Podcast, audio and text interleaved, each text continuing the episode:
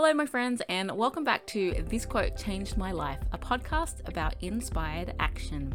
My name is Tracy, and I'm the host of the show.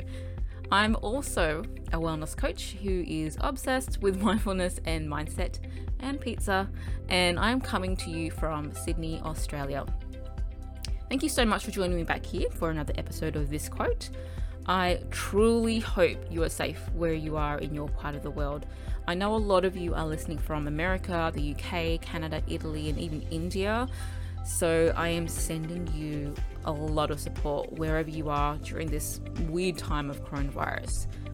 I know a lot of podcasts are talking about COVID 19. And while I mention it here because it's what we're all experiencing, um, I actually do want to keep this a COVID free podcast. I'm not here to talk about science or politics, and you're not here for it either. So let's get stuck into this week's quote that has changed my life. The quote is You've got to be a beginner before you could be anything else. You've got to be a beginner before you can be anything else, which of course sounds pretty straightforward. But if you've listened to my podcast, you'll probably figure out that most quotes are really simple. But the problem is, we're not listening. We're not really taking to heart what the message is, which is okay. Sometimes messages are meant for us later in our lives, but I feel like this quote is something to keep in mind at all stages of our lives. You've got to be a beginner before you can be anything else. And I see this now when I look at my kids learning a new skill, but I think most of us still think that things should come easier to us because that's just how we want it to go. We want to get from point A to point B today, and it's kind of embarrassing when we didn't get there the way we thought we would. We we actually needed to look at point A1 and then point A2 and A3 to 25 before we could even reach point B. I think this has a lot to do with how spoiled we are with technologies these days. And don't get me wrong, who doesn't love how fast we can connect with each other online or order food or Google a question? But educating yourself is a different thing. Have you heard the term a learned skill? Well, that's what we really should be pairing the term beginner with. I'm a beginner, and this task will be a learned skill. Now, I won't go into the fine mechanics of what learning is, but here's what I want you to remember and what you could probably teach your kids or anyone going through some learning growing pains.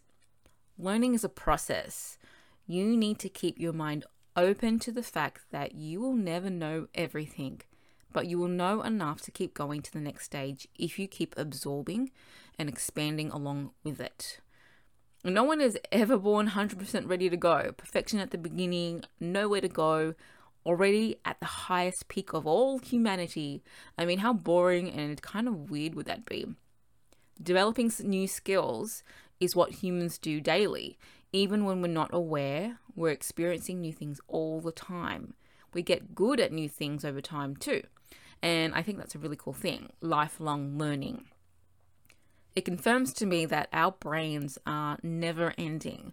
We have the capacity to grow and build and figure stuff out if we let ourselves sit in that beginner seat and learn from other people's experiences.